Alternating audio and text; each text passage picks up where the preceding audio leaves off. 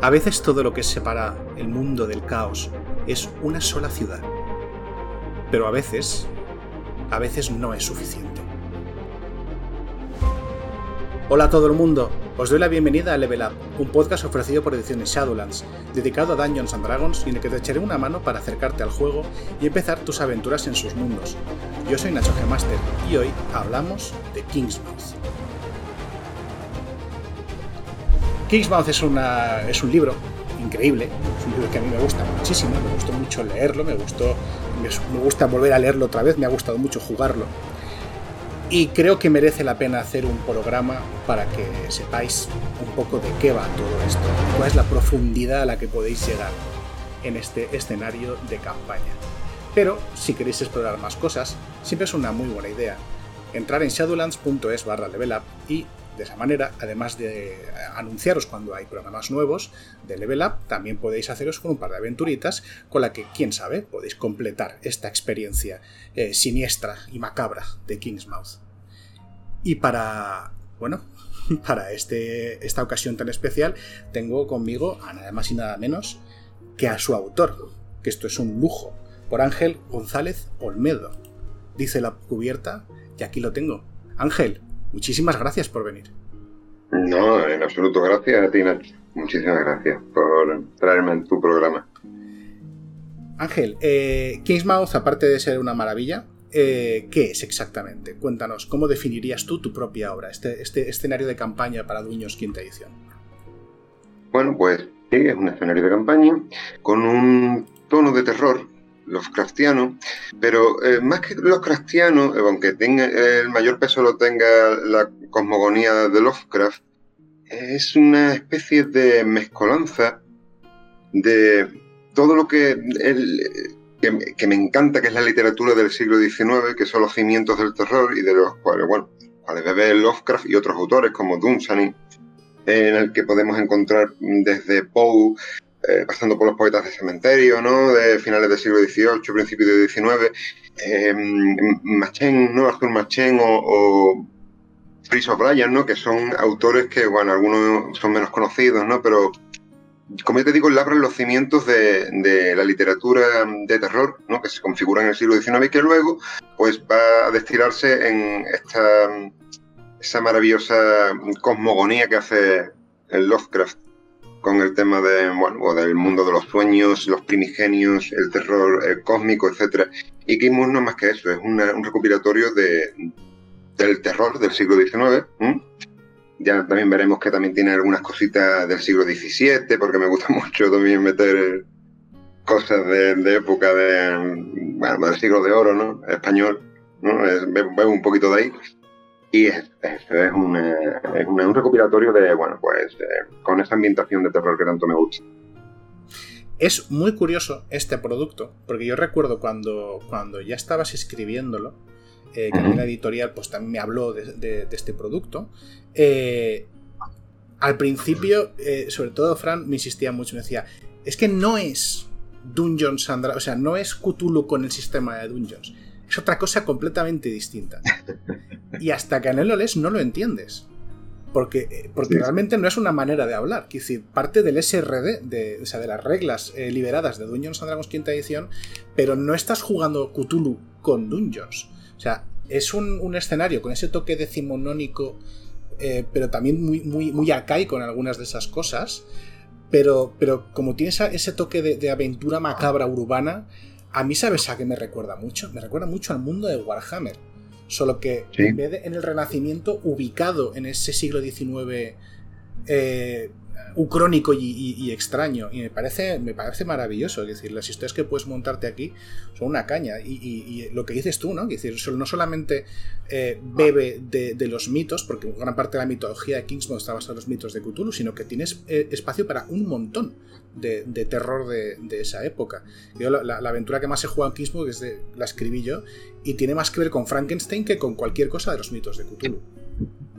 Claro, se presta a eso porque se despliega eh, todo el, elenco de términos, recursos, herramientas que, bueno, encontramos en la literatura decimonónica, ¿no? La idea era esa, ¿no? Tener una identidad propia y cimentar unas bases para que el usuario, la audiencia, o los jugadores, o los máster, o quien sea, puedan eh, construir y tomar aquellos elementos que le venga bien. Eh, no tiene nada que ver, por ejemplo, eh, Arthur Machen aunque tengan puntos en común con Chamber, ¿no? O, bueno, nos vamos ahora a Lord Dunsany, que es principio del siglo XX, ¿no? que habla ya de, la ciudad de Andersbrooks, el mundo de los sueños, o Lovecraft, ¿no? Hay, hay tanto, hay una dilatación ahí de elementos que lo que hace interesante esto, lo que yo quería, era que, bueno, porque tú cojas lo que, lo que, lo que tú veas para, para, para tus partidas, ¿no? Para que tú lo personalices. Como tú has dicho, ¿no? El rollo de Frankenstein, eso es, bueno, una cosa que, aunque sí, está presente, ¿no? En lo que yo tenía en la cabeza, esas herramientas las has cogido tú, si te das cuenta, porque se prestan para ello, ¿no? Eres tú el que ha tenido esa inventiva, pues esa es la idea. En, esa dilatación de, tiempo, en ese siglo XIX que tenemos tan rico en, la literatura eh, de terror, ¿no? Que se configuró durante toda esa época, ahí hay montones de cosas y Kismuth es eso, mantiene una plasticidad para que tú puedas recoger aquellos elementos que consideres necesarios y construyas lo que quieras. Vamos a ubicarnos en el terreno físico. ¿Qué es Kingsmouth? Parte de un escenario de campaña, sabemos que Kingsmouth es una ciudad. ¿Cómo es Kingsmouth? O sea, cuando, cuando empezamos a jugar en esta ciudad y en las tierras de Providence que hay a su, a su alrededor, ¿qué nos podemos imaginar? ¿Cómo es físicamente estar allí? Vamos a imaginar una urbe con un crisolo de, culturas, se han ido afinando como defensa, como, como, como método de defensa para así, afrontar y, bueno, y defenderse de un mundo salvaje, enfermo y que está pues eh, hostigado por un sinfín de criaturas eh, relacionadas con los mitos de Cthulhu y bueno, también pues eh, algunas cositas que, pues, que he planteado ahí de, la, de nuestra cultura del norte de España, ¿no? En mitología nuestra, que yo creo que le ha venido muy bien. Al principio estaba dudando con eso, pero creo que le ha venido que le ha venido muy bien el tema de meter cluegues, el, tema de meter la guajona, ¿no? O la Santa Compañía que, mm, gallega, que incluso también lo podemos encontrar con mecánicas en Quismo. Entonces, la humanidad se ha hacinado en una ciudad de Estado que recoge eso, un crisol de culturas de toda Providence, que es la región. Providence es el continente donde se ubica Kingsmouth. Y bueno, pues ante ese mundo enfermizo, ese mundo lleno de terror y salvaje, pues la humanidad se tiene que defender un, hacinándose en esa ciudad de Estado es esto, es un crisol de culturas. Tenemos 10 eh, culturas, que si quieres después pues hablamos un poquito más de ellas. Sí, sí, hablaremos, hablaremos. Con sus mecánicas, etcétera. Y, bueno, es, la urbe, el último refugio de la humanidad, se podría decir. La última esperanza. La Providence a mí me da muchas vibras de, tal y como lo describes en el libro, también yo por, por lo que sé ¿no? de, de, Lovecraft y la gente que nos está escuchando y sepa el tema también seguro que hace esa asociación, me recuerda mucho a la, a la parte de Nueva Inglaterra de Estados Unidos, ¿no? una tierra fría, boscosa, húmeda también. Pues entonces quiere decir que la idea, la idea ha calado, porque era lo que pretendía. Claro, bueno, ¿qué vamos a decir? no eh, El maestro de Providence la verdadera Providence que se encuentra en Estados Unidos, o Poe, ¿no? Que mm, también es de allí, de la zona, ¿no? Boston, del estado de Massachusetts, ¿no? esa era la idea, ¿no? ese tipo de zona, claro. Es, eh, es que ahí, que es que no, encaja la, mitología cantábrica, te encaja, como, va como anillo el dedo, qué duda cabe. Pues esto es lo que nos podemos encontrar. Es decir, eh, pero claro, los mitos, los mitos de Cthulhu, eh, esa, mitología, esos dioses, esas criaturas del espacio exterior y más allá del vacío de las estrellas, ¿cómo encajan en este, en este mundo? ¿Qué, presencia tienen? ¿Estamos ante algo similar a lo que nos encontramos en la llamada de Cthulhu o el rastro de Cthulhu, que son eh, ese tipo de criaturas que están detrás de cultos y tal? ¿Se manifiestan de una manera distinta? Llegamos a ver a los dioses caminando sobre la tierra, es algo más sutil entre medio. ¿Hay migos en, en Kingsmouth? ¿Qué papel tienen los mitos de Cthulhu en todo esto? Bueno, al principio el manual pues cuenta un poco la historia de Providence y de por qué la humanidad está en el estado en el que está, ¿no? Tan decrépita, ¿no? Eh, sí, hubo, hubo, una manifestación, según se cuenta en las leyendas, una historia, una parte de la historia de la humanidad se ha perdido, se ha enterrado bajo, bajo el proceloso cambio de la historia. Y sí, se supone que, según se cuenta, hubo, hubo una presencia manifiesta em, y palmaria de estos, de estos primigenios en la Tierra, pero ahora sí que es verdad que se ha quedado relegado a algo así como una especie de leyenda, ¿no? Se ha convertido en un mito lejano dado que la humanidad perdió mm, su conexión con sus raíces, ¿no? Debido a los cataclismos que ocurrieron, porque básicamente estamos hablando de un mundo post-apocalíptico, al fin y al cabo. Entonces, eh, sí, se podría decir que hay, hay una... Hay una, hay, hay, una presencia de estos primigenios, pero de una forma muy sutil, ¿no? Tal como ocurriría en las ambientaciones los cristianas, en las que la humanidad vive al margen de todo eso, lo consideran como algo mitológico. Eh, sí, por supuesto, hay cultos innombrables, hay criaturas ignominiosas relacionadas con todo el elenco ¿no? que aparece en la obra de Lovecraft. Me hubiera encantado meter a algunas más, que pasa que, el manual pues se nos extiende. A mí me hubiera encantado, por ejemplo, meter a los sabuesos de Tíndalos, ¿no? de Frank Bernard. Pero de todas formas, eh, sí está bastante completo y además, una cosa muy reseñable de todo esto es que el manual de Peterson, de Sandy Peterson, de, los mitos, es perfectamente compatible con las mecánicas de Kingsmouth. Sí, sí, sí. lo, íbamos a mencionar un poquito más tarde, pero ya lo mencionamos aquí. O sea, que es una manera de ampliar un montón la presencia de los mitos en Kingsmouth a partir de ese, manual. Muy bien. Eh, claro, también hay otra cosa adicional, ¿no? Hay dos elementos que, Luego entraremos en una parte de reglas, pero esto quizás sea importante decirlo ahora. Uno es eh, la manera en que eh, Kingsmouth se divorcia de las reglas de lanzamiento de conjuros habituales de Dungeons and Dragons quinta edición por la manera en que interactúa con la, con la magia, que a mí, a mí me encanta. Y luego, por otro lado, también la presencia de esa especie de metarealidad mágica que hay en Kingsmouth, ¿no? que es como el, plano de la sombra o un equivalente, ¿no? Es algo parecido.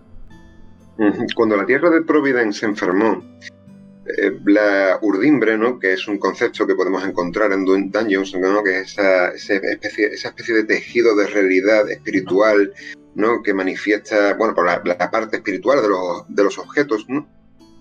Esa, esa, urdimbre mágica, que es de donde los magos sacan la esencia ¿no? para construir y, y deshacer la realidad, se ve aprisionada por una especie de plano oscuro que se superpone, ¿no? Es otro plano, una especie de umbra, ¿no? Parecida a Vampiro la Mascarada, para quienes hayan visto o testeado un poco el, mundo de tinieblas. O mundo de las sombras del Señor de los Anillos. Es otro, de hecho, aquí también se llama mundo de las sombras, ¿no? Es una especie de, plano, como digo, tenso, oscuro, que lo que hace es aprisionar el urdimbre. Entonces, ¿qué pasa? Pues que eh, los clérigos y los magos en Kingsmouth han perdido la conexión con esa, con esa urdimbre. Y para poder sustraer el poder de la urdimbre deben engañar al mundo de las sombras que la tiene aprisionada. Y claro, pues aquí empieza a desplegarse pues un montón de, de conceptos, ¿no? Uno de ellos es el de mm, los materiales escabrosos, ¿no? Que se necesita para, para hacer magia, ¿no?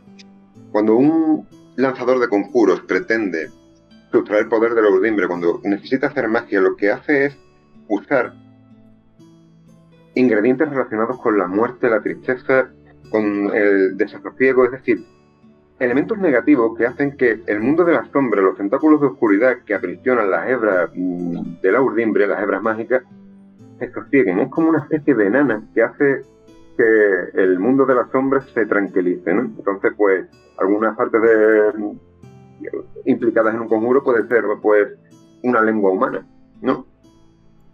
sobre todo, por ejemplo, con las escuelas de... de hay, distintas escuelas, ¿no? Como sabemos en, en Dungeons, ¿no? Abjuración, ¿no? Eh, nigromancia, etcétera. Todas están relacionadas con un componente, con un componente humano. ¿no? Ilusión, se vale de los ojos humanos, ¿no? Entonces, esos ingredientes escabrosos es muy interesante ponerlos como elemento narrativo porque obliga a los usuarios de la magia a recabar esos ingredientes y a veces no están disponibles en, el mercado, ¿no? en el osario o en el osario del cementerio de la ciudad y tienen que verse obligados a, bueno, pues eh, exhumar una tumba, o incluso asesinar a alguien. Eso empuja a algunos personajes a, quebrar su moralidad teniendo que asesinar a alguien para poder ejercer esa magia, ¿no? Entonces, para sosegar esos tentáculos de oscuridad, se utilizan esos ingredientes, ¿no? Que ya digo que son como una nana, que los hace que, esos tentáculos de oscuridad del mundo de las sombras se duerman y entonces pues se puede acceder, se relajan eh, el, estrangulamiento que hacen sobre la urdimbre y pueden sustraer el poder. Es, bueno, pues una manera, mm, además de una mecánica básica del, juego, de la parte mágica, es una, manera de empujar a los jugadores, bueno, pues a seguir ese tono oscuro que se pretende con, con la campaña. Sí, abordar un tema tan decimonónico como es el robo de cadáveres, ¿no? claro, claro. Sobre todo en, como ocurría, ¿no? Allí en, en Irlanda y todo, y todo eso, eso me, interesaba mucho meterlo, ¿no? La sumación de cadáveres. Bueno, y aparte, pues, tiene unos efectos, eh, si despiertas la atención del mundo de la sombra, los tentáculos de oscuridad del mundo de la sombra, estos van a, impactarte de alguna u otra forma. Eh, vamos, estamos hablando de que si, si eh, no obtienes un éxito rotundo en, en el ejercicio de la magia o incluso incluso no lo haces de una manera satisfactoria o todo lo satisfactorio que tú pudieras, puedes revertir con, consecuencias negativas contra ti. Sí, sí, que eso no, es bueno para nadie también. Muy bien, eh, quiero empezar, si te parece bien, eh, a hablar de qué cosas diferentes a nivel mecánico tiene Kingsmode respecto a Dungeons and Dragons quinta edición. Porque en realidad Kingsmode se basa en el SRD, las reglas liberadas. Claro pero realmente tú no necesitas el libro de Dungeons and Dragons quinta edición para jugar a esto enteramente, en el sentido de que no vas a usar las clases y las razas que viene en el libro de, de Dungeons quinta, sino que tiene sus propias opciones de personaje. De hecho, una buena parte del libro son precisamente eso, opciones de personaje. No hay razas, por ejemplo. Lo que tenemos son culturas.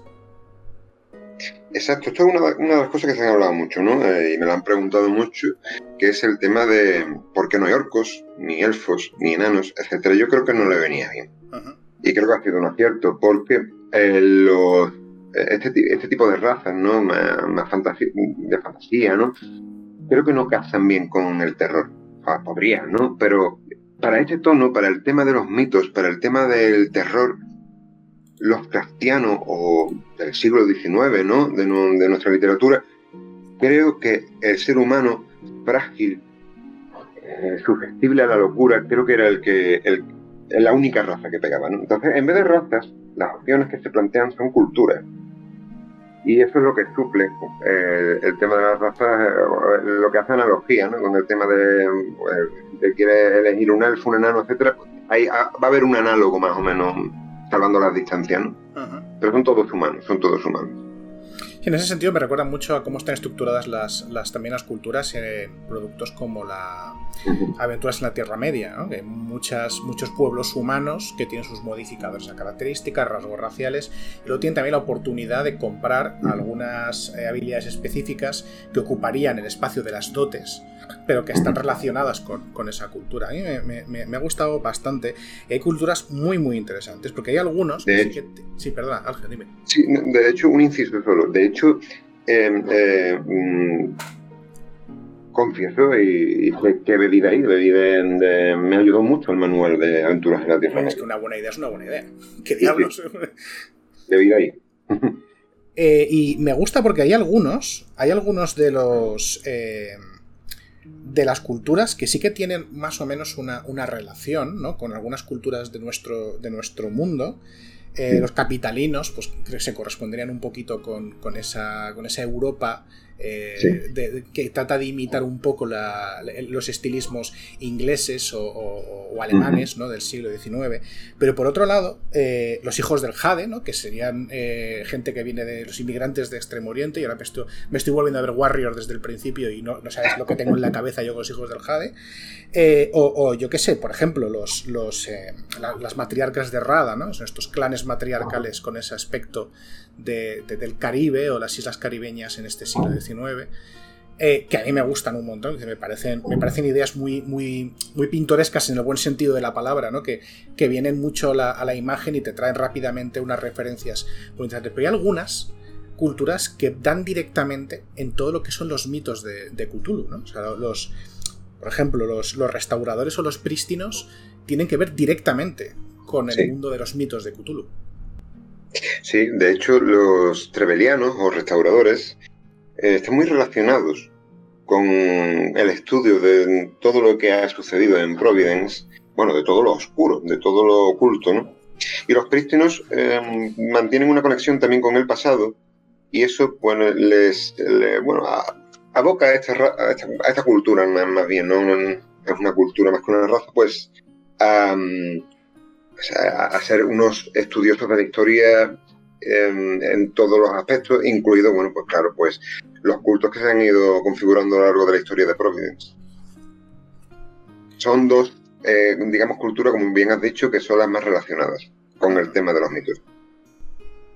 También porque hay algunas culturas que, no, siguen todas un, patrón, por eso digo, reconocible, ¿no? Culturas de nuestro mundo, sino hay algunas que tienen un papel muy específico relacionado con los mitos y algunas que tienen un papel muy específico relacionadas con este propio escenario, ¿no? Que, es, que fuera de él no tendría mucho sentido, como los vigilantes o los señores de las bestias, que, son su propia cosa y, tienen, se contextualizan dentro de, Providence. Está, está, muy guay y, da, mucha idea para, hacer un montón de cosas, como, como digo. Y luego también la otra movida son las clases. Sí. Hay poquitas clases. No obstante, yo tenía claro una cosa, ¿no? Porque el tema de los niveles en Dungeons, yo sé, que hay mucha, mucha discusión al respecto. Yo soy de la discusión de que a los niveles altos empieza, digamos, ya el juego a un poco a, a quebrarse, ¿no? La estadística. Y entonces, pues, a mí me atrae mucho y es una cosa que yo no he visto en ningún manual, pero tú que eres especialista en daños, eres un erudito, me lo puedes corroborar. Y mm, que yo no he visto, que es el tema de, hacer rasgos horizontales, ¿no? Porque cuando subes de nivel, eh, adquieres rasgos de una manera totalmente vertical. Nivel 8, mira, el, nivel que sea, y vas cogiendo rasgos, ¿no? A mí me interesa, y hay un esbozo en el manual de Kismuth, y quiero ampliarlo en suplementos, hacer conexiones entre clases, quiero decir, eh, es algo parecido a la multiclase, pero cuando tú te eliges ambas clases y empiezas a desarrollar un personaje con dos clases, a mí me interesaría mucho conectar rasgos entre esas clases. Es decir, si hay alguien que está versado en magia, pero además en estudia medicina porque se ha especializado en una clase relacionada con, erudito, con la, con la medicina, a mí me gustaría y entiendo que podría o debería conectar ambas disciplinas generando un rasgo nuevo, gastando los puntos de experiencia pertinentes. Y eso es lo que me refiero con rasgos horizontales. Creo que aporta una mayor riqueza y da una visión nueva al tema de Dungeons. Sí, sí, sí sería una manera también de, romper ese, avance completamente vertical de subir de nivel para que en Dungeons Dragons tú ganas poder cuando subes de nivel. existe el precedente de rasgos que, puedes adquirir sin necesidad de subir de nivel. Eh, en la guía del Dueño Master pues tienes ejemplos de bendiciones divinas y tal y cual. Con lo cual se podría ir por ahí. De hecho, las bendiciones épicas se pueden comprar con experiencia, aunque se activen entre comillas cuando llegas a nivel 20, porque ya no hay más niveles. Entonces, la experiencia se usa para eso y ya está. Eh, se podría hacer, sí, sí, se podría hacer. Incluso se podrían hacer rasgos eh, que no dependan de ninguna clase o que puedan comprarse en los niveles adecuados sin importar tu clase. Porque al fin y al cabo. Esto ya se intentó en, la guía de, Dragonlance, eh, pero no salió. En la de Dragonlance y creo que en la de Strixhaven. Y no salió demasiado bien. Pues la gente parece que es el que no le gustó porque luego no se adaptó. A mí sí que me gustaba mucho, la verdad. Pero sí, se puede, sí, imagino que sí, se podría hacer. Sea como fuere, las clases de Kingsmouth, como decías, que eran poquitas, pero yo creo que son poquitas, pero suficientes, ¿no? Porque tienes combatiente, erudito y rufián. Aquellos que se dedican a, las armas y, la guerra, eh, los que se dedican al estudio eh, y hasta cierto punto también la magia, porque luego al final todos acaban aprendiendo alguna cosa así sobrenatural. Bueno, la propia clase de erudito ya indaga en lo sobrenatural. Y luego los rufianes son aquellos que se ganan la vida con astucia. Claro, em, los combatientes, pues, aunan ¿no? todo el tema del combate, em, teniendo bueno, pues su, mm, variabilidad, variabilidad ¿no? dentro de cada clase. Y claro, eh, los eruditos, eh, es lo que estaba hablando antes, ¿no? También con los, rasgos horizontales. Ahí es donde vamos a encontrar al mago y al clérigo. Son dos vías que se pueden elegir y además el académico, ¿no? que puede especializarse, como digo, en medicina o en, alquimia, etc. Y luego el rufián, claro, que es el buscavidas, que se podría decir que es el, el, pícaro, ¿no? De daños, o, e incluso, e incluso el, asesino, ¿no? En su especialidad. Un personaje muy interesante de, de coger porque en Kingsmouth, como hemos dicho, el estado de los cadáveres va a determinar ¿eh? Los, ingredientes que vas a sustraer de ellos. Y el, cadáver está muy deteriorado debido a la batalla, pues es probable que no tenga los ingredientes con la suficiente calidad como para realizar conjuros. Entonces, el rufián, especializado en asesinato, niveles superiores, adquiere un rasgo que lo que hace es cortar limpiamente, sabe dónde cortar para no deteriorar a los cadáveres. Porque una de las cosas, y supongo que el de lo siguiente que vendrá ahora que hablaremos es del shock y las heridas traumáticas, en Kingsmouth se tiene muy en cuenta cómo van a acabar los cadáveres. En función de, bueno, pues el daño que tú causes, la cantidad de puntos de golpe que tú, que tú eh, las clases tienen una progresión de nivel 1 a 10, por eso mismo, por sí. de nivel 10 entendemos que los, eh, el juego... Eh, yo creo, mi, mi, opinión personal es que se quiebra para dar a, para dar a luz a otra cosa distinta. ¿no? A partir de nivel 11 o más, el juego cambia, es otro juego diferente. Pero claro, es un juego que quizás no le pegue a, algo como Kingsbound, ¿no? me acuerdo de un amigo mío, Asier, que decía de, de Cthulhu dado de 20, de este juego que salió allá por los 2000. Eh, decía, yo soy un profesor universitario nivel 20, puedo aguantar el disparo de un tanque en el pecho. Y es verdad, lo puedes aguantar. Si es por números, lo puedes aguantar. Pero claro, no le pega nada a este tipo de, juego. Em, pero no es la única variación de las reglas que hay. Hay otras bastantes, aparte de lo que hemos dicho del cambio de clases, de culturas, de niveles, de tal, hay bastantes más reglas que, el, libro además le dedica eh, sus buenos capítulos, sus buenas páginas a esto. Una es la importancia enorme que tienen los trasfondos en este juego, que a mí también me parece una idea muy buena, y el hecho de que haya trasfondos grupales, o sea, que los personajes del mismo grupo pueden tener trasfondos relacionados en una misma familia que les dé un beneficio adicional. Y aparte es una manera excelente de unir a un grupo en un escenario tan culturalmente diverso como este. En honor a la verdad, Marlock. Ese fue el, culpable de todo esto. Sí, sí, sí, sí. Como tú también estuviste en el proceso de la confección del juego, cosa que te agradezco porque aportaste bastantes cosas positivas, me ayudaste bastante. Y en este caso Marlock fue, fue una pieza importante. Me dijo, Ángel, ¿por qué no haces algo así relacionado con trasfondos grupales? Y me puse a ello, me puse con las mecánicas y creo que pueden funcionar bastante bien, ¿no? El tema de que haya eh, trasfondos afines, ¿no? Eh, por ejemplo, trasfondos académicos como puede ser medicina, un profesor de universidad, ¿no? Bueno, no están, pero eh, sí que están, por ejemplo, el anticuario, el cultista, ¿no?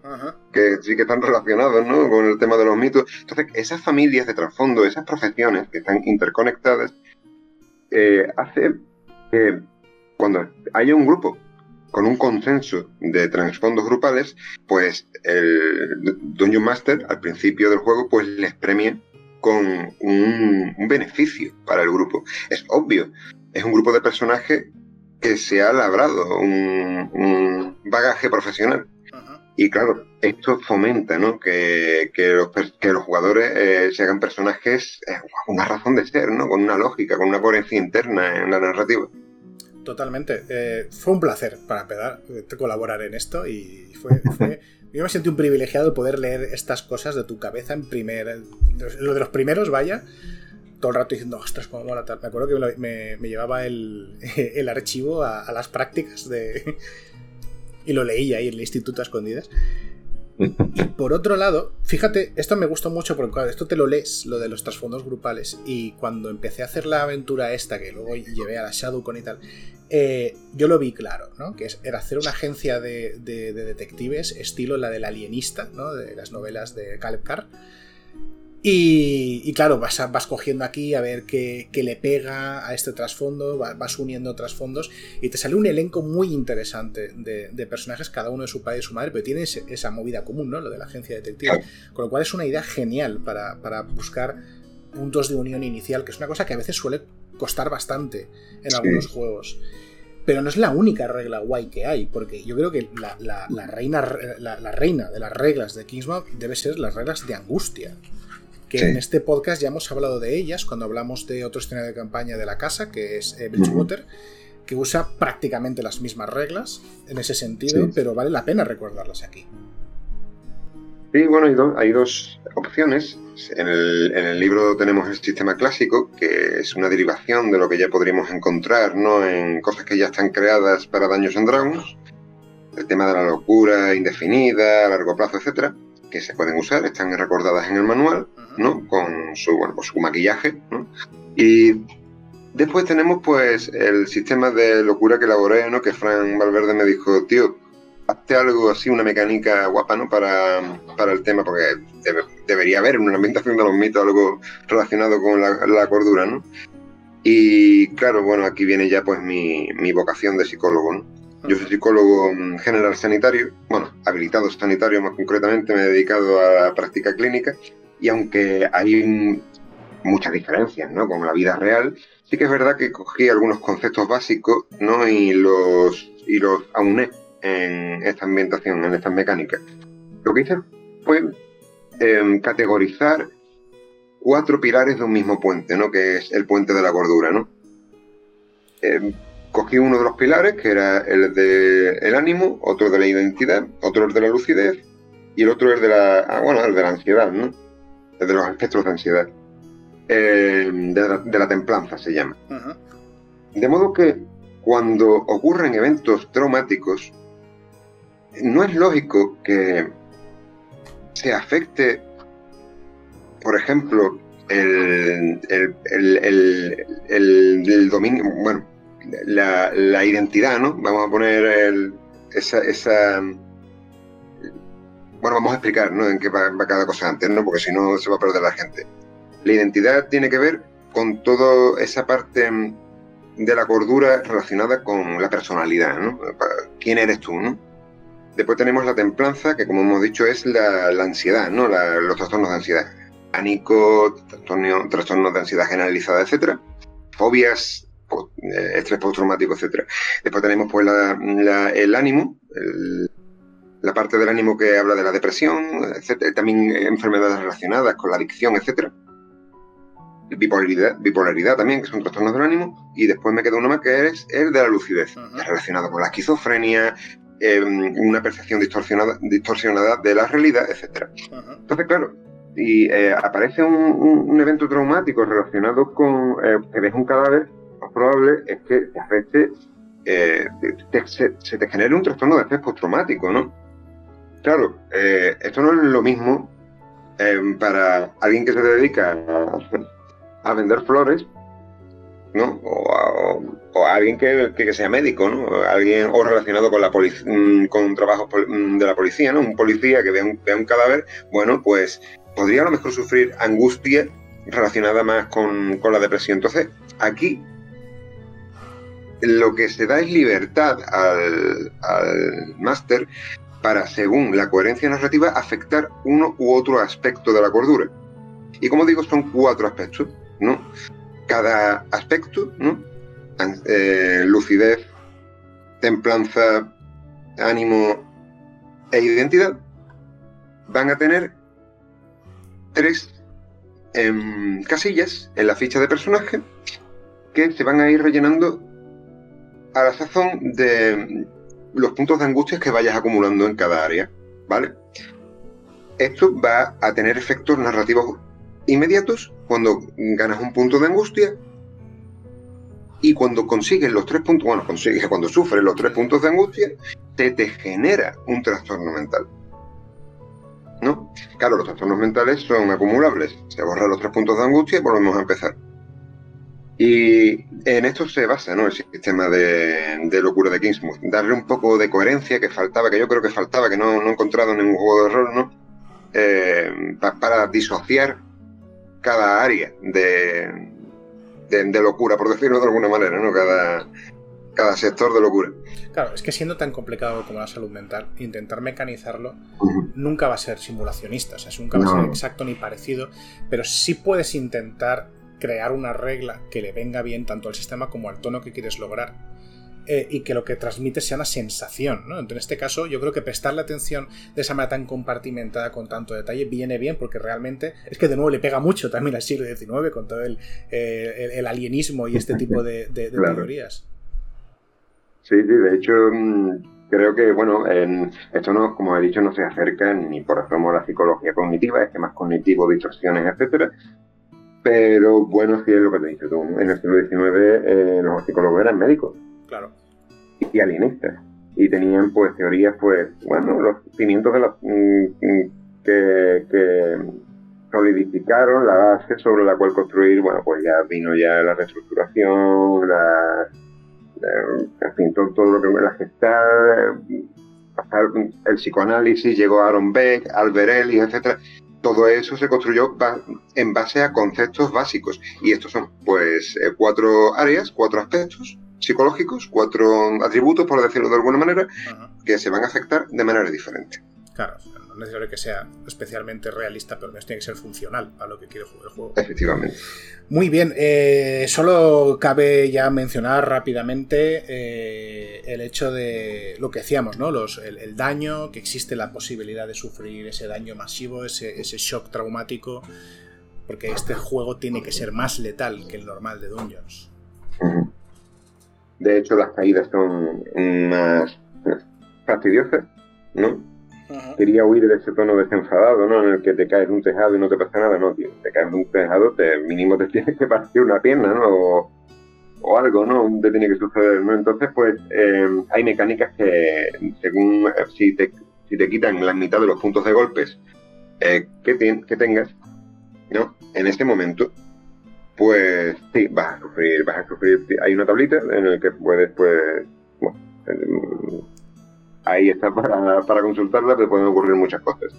Y claro, esto también entronca con el tema de que hemos dicho antes, ¿no? Si al, al final se genera un cadáver, vamos a decirlo así, pues según los daños masivos que haya sufrido, según los traumas que haya sufrido, pues el dueño máster tiene total libertad para, bueno, según la coherencia narrativa, decir, bueno, pues la mano está deteriorada, el corazón está deteriorado, eh, pues, lo has dejado tuerto, etcétera, en fin. Y tiene reglas para, para también enfermedad y veneno bastante detalladas y una cosa que es importante que la gente sepa, porque esa parte es uno de los puntos más conflictivos muchas veces entre, entre el fandom, por así decirlo, de dueños, que son los descansos, que se usa la regla de descansos eh, prolongados, o sea, el descanso corto es, son, son 8 horas y el descanso largos es... Creo que al final lo, dejamos, lo dejamos una semana, ¿no? ¿Puede ser? Sí, una semana, una semana. de hecho, hay, hay un prototipo de esto, ¿no? Eh, creo que es en la guía de Dungeon Master, ¿no? Sí, sí, correcto. Puede ser. Correcto, y habla de, mm, para imitaciones más crudas, te, sugería eso. Y al final, pues tomé, tomé decisión de tomar esto, ¿no? Como regla. Descanso corto, puede ser. Eh, y descanso largo, pues una, una semana, claro. Es que eh, estamos hablando de que, estamos hablando muchas veces que te tienes que recuperar. Eh, y somos humanos, no estamos hablando de una fantasía mm, al uso. Estamos hablando de una especie de siglo XIX ficticio en el que se pretende dar sensación de vulnerabilidad a los jugadores llevando su personajes. Esto fue, pues, fue, muy interesante ¿eh? porque durante la, revisión y el testeo, claro, nos dimos cuenta de que había algunos rasgos que se activaban o se recuperaban con un descanso corto, pero que el descanso corto está pensado para ser una hora, no ocho. Entonces, de repente se convertían en muy poco poderosos y había que darles una vuelta y volver a pensarlos. Pero, y, la magia se recupera, los, los espacios se, se recuperan a la semana.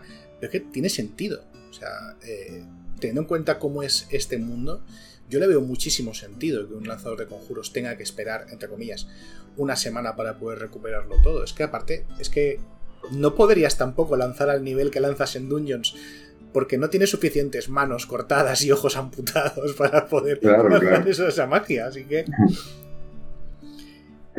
de hecho, es lo que tú has dicho, se discutió mucho y sobre todo en el proceso editorial, bueno, pero esto lo hacemos así, pero mm, al final es que yo creo que al, final estamos, jugando a rol y, este manual se presta a eso, a, este tipo de narrativa, mm. a que cueste hacer las cosas. Sí, totalmente. Yo creo que es, muy, es muy temático. Vale, pues ya nos estamos quedando sin, sin tiempo, así que vamos, te voy a hacer una última pregunta. Eh, ¿Qué le dirías a la gente que quiere empezar a jugar en Kingsmouth? ¿Qué consejos le dirías a esos jugadores y a esos directores y directoras de juego? Bueno, esta es una ambientación que aunque he dicho que los, los me gusta más hablar de siglo XIX. Si quieren y tienen tiempo, que le echen un vistazo a, este tipo de, escritores, ¿eh? de um, Chamber, Machen, O'Brien, Poe, eh, pero indispensable, yo tiraría por Lovecraft y tiraría por Poe porque creo que dan el tono adecuado a la historia. Y bueno, si, si no tienes tiempo para leer, no pasa nada. Eh, disfrutas de lo que puedas, pero ten en cuenta que es una ambientación muy letal. Está pensada para sufrir. Sí, que no, tiene el tono heroico del dueño habitual. Desde no. Muy bien, eh, Ángel, te agradezco muchísimo que hayas venido y mi única forma de agradecértelo, aparte de mandarte un bizum, es eh, darte un pequeño espacio para que hagas la, autopromoción más descarada que se te ocurra, porque además de escribir eh, este maravilloso libro, has escrito bastantes más. Sí, bueno, eh, con Shadowlands, mi, mis inicios empezó con una, editorial más pequeña, que hice un juego de rol en tono de humor que era Canis, que está descatalogado, Canis, el juego de rol de la fauna ibérica. no sabía que era tuyo. Sí, sí, no lo sabía. No, no lo sabía, qué guay. Pues sí, sí que conozco el juego, sí. Y después tenemos pues tenemos a Carpino, ¿no? que digamos la joya de la corona. Carpino, el siniestro pueblo de Carpino, que fue por lo que inicié mi andadura con Shadowlands, que fue además un juego para la llamada de Chulo, y, que, y que se vendió bastante bien y sigue vendiendo. Y por cierto, ahora en el Celsius ¿eh? Está, está, está vendiéndose y está firmado. Hay unos ejemplares que firmé en Barcelona. Tenemos, pues, bueno, pues otras colaboraciones con The Daños también, con la recopilación que se hizo en Shadowland, ¿no? Con el tema de las aventuras de los Shadow, de los Shadow Shots. Y tenemos, pues, aparte, pues, en la literatura fantástica tenemos eh, La historia triste de un hombre justo, que es una novela de fantasía, steampunk, que hace una analogía de nuestro país, de España, eh, ambientándolo en una especie de siglo de oro ficticio. Siempre me dejo libros en la recámara. No sé si los he dicho todos. no sé si hay algo por ahí. Ah, bueno, sí, de D-Sanction, hice un suplemento de D-Sanction eh, para la, eh, una España de, Felipe, la España de Felipe II. Y no sé qué más hay por ahí. Hombre, poco, no es, que sí. no, no, pero, pero, pero, se, me se, me olvidan cosas seguro. Seguro se me olvida alguna cosa que haya publicado. Se me olvida algo seguro. A mí todo lo que he podido ver me ha, gustado bastante. También te, voy a decir, la sanción de la Inquisición a mí me, ha gustado mucho. Además es que vuelves a esa época de, del siglo de oro, por así decirlo, que, se presta tanto y que realmente tenemos, un, tenemos muy interiorizada en nuestro país, aunque no nos demos cuenta. ¿no? Se escribió con, David Castro, historiador y amigo mío, que es historiador y además em, está especializado en, esa época. Es que para que veas, qué calidad. Muchísimas gracias por estar por aquí, Ángel. Eh, bueno, ha sido, nos hemos pasado un poquillo del tiempo, pero bueno, yo creo que ha valido muchísimo la pena. Y solo puedo pues agradecerte de nuevo que hayas pasado por aquí. Y a todos los demás que nos estáis escuchando, ya sabéis, citaros aquí la semana que viene. Muchas gracias, Nacho.